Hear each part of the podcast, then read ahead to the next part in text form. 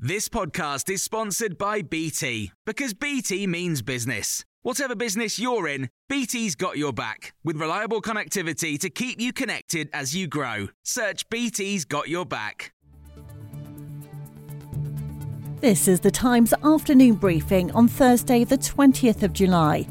Thousands of NHS consultants are on strike across England in a pay row, with a warning from health leaders that planned care will come to a virtual standstill.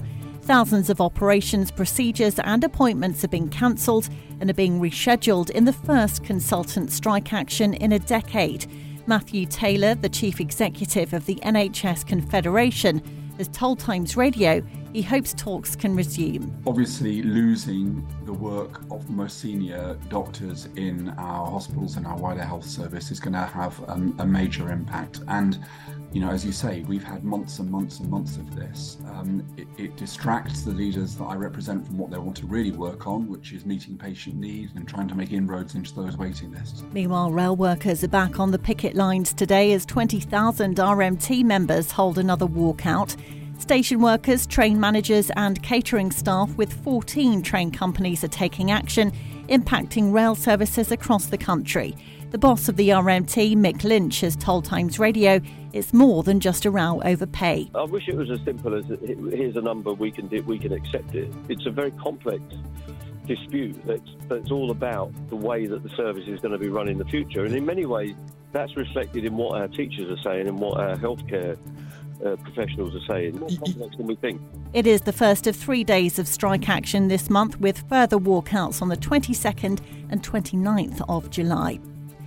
Two people have been shot dead after a gunman stormed a building site in Auckland as the city prepared to host games in the FIFA Women's World Cup. Five others have been injured, including a police officer.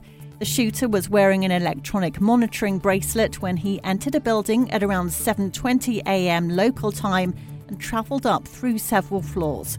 Richard Sutherland is head of news at Radio New Zealand. He ended up barricading himself into an elevator. That was where um, police uh, confronted him. Uh, there were several shots fired, and at that point, shortly thereafter, police discovered the gunman dead. Uh, important to note that it's not clear at this stage if the gunshots were um, that, that killed him were self-inflicted or whether they came from police. Nigel Farage has praised the government over reports that ministers are considering making new laws that stop banks turning customers away in an effort to protect free speech. The former UKIP leader claims his was shut down by Coutts because of his political views.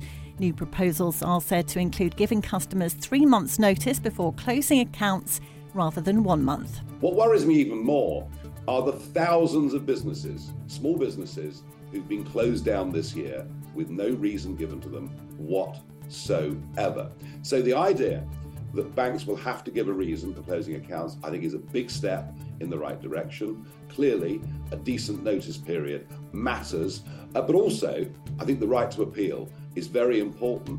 Coutts says in an updated statement today that it is not its policy to close customer accounts solely on the basis of legally held political and personal views.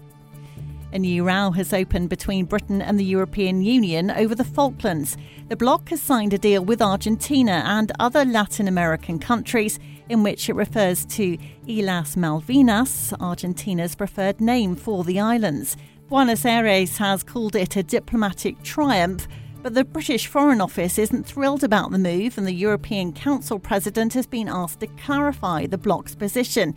We've been getting reaction from Simon Weston, a veteran of the Falklands War in 1982. We're not within the building anymore yeah. to make political comment or to put pressure on anybody. Um, did we foresee this coming? Probably. But the fact of the matter is, Europe clearly are deciding that they want to punish us as much as they possibly can in lots of punitive ways, and this is just one of them. Um, you know, they knew it would cause offence here, but you know, what can we do? There's nothing we can do. We can voice our concern. And you can hear more on all these stories throughout the day on Times Radio. Small details are big surfaces, tight corners are odd shapes, flat, rounded, textured, or tall. Whatever your next project, there's a spray paint pattern that's just right Because Rust new Custom Spray 5 in 1 gives you control with five different spray patterns.